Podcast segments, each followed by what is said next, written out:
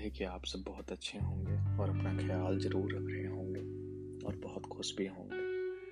कुछ लिखा है, बहुत हल्के फुल्के लाइनें हैं, लेकिन खुद में बहुत कुछ समेटे हुए हैं।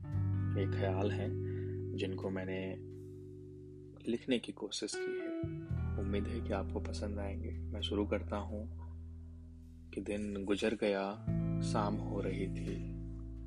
दिन गुजर गया, शाम हो रही थी। तुम्हारी यादों ने सफ़र शुरू किया। रात हो रही थी। हिजर में तुम्हारे दिल जला बैठे थे हम। हिजर में तुम्हारे दिल जला बैठे थे हम। शहर में मेरे बरसात हो रही थी। आंधियों में पेड़ों ने अपने पत्ते गंवा दिए। आंधियों में पेड़ों ने अपने पत्ते गंवा दिए। जंगल में आंधियों की बात हो रही थी। और ये कि कागज़ पे तुम्हारा नाम अपने नाम के साथ लिख दिया। कागज़ पे तुम्हारा नाम अपने नाम के साथ लिख दिया। तुम्हें अपना बनाने की चाह हो रही थी। तेरे हाथों ने मेरा हाथ छोड़ दिया।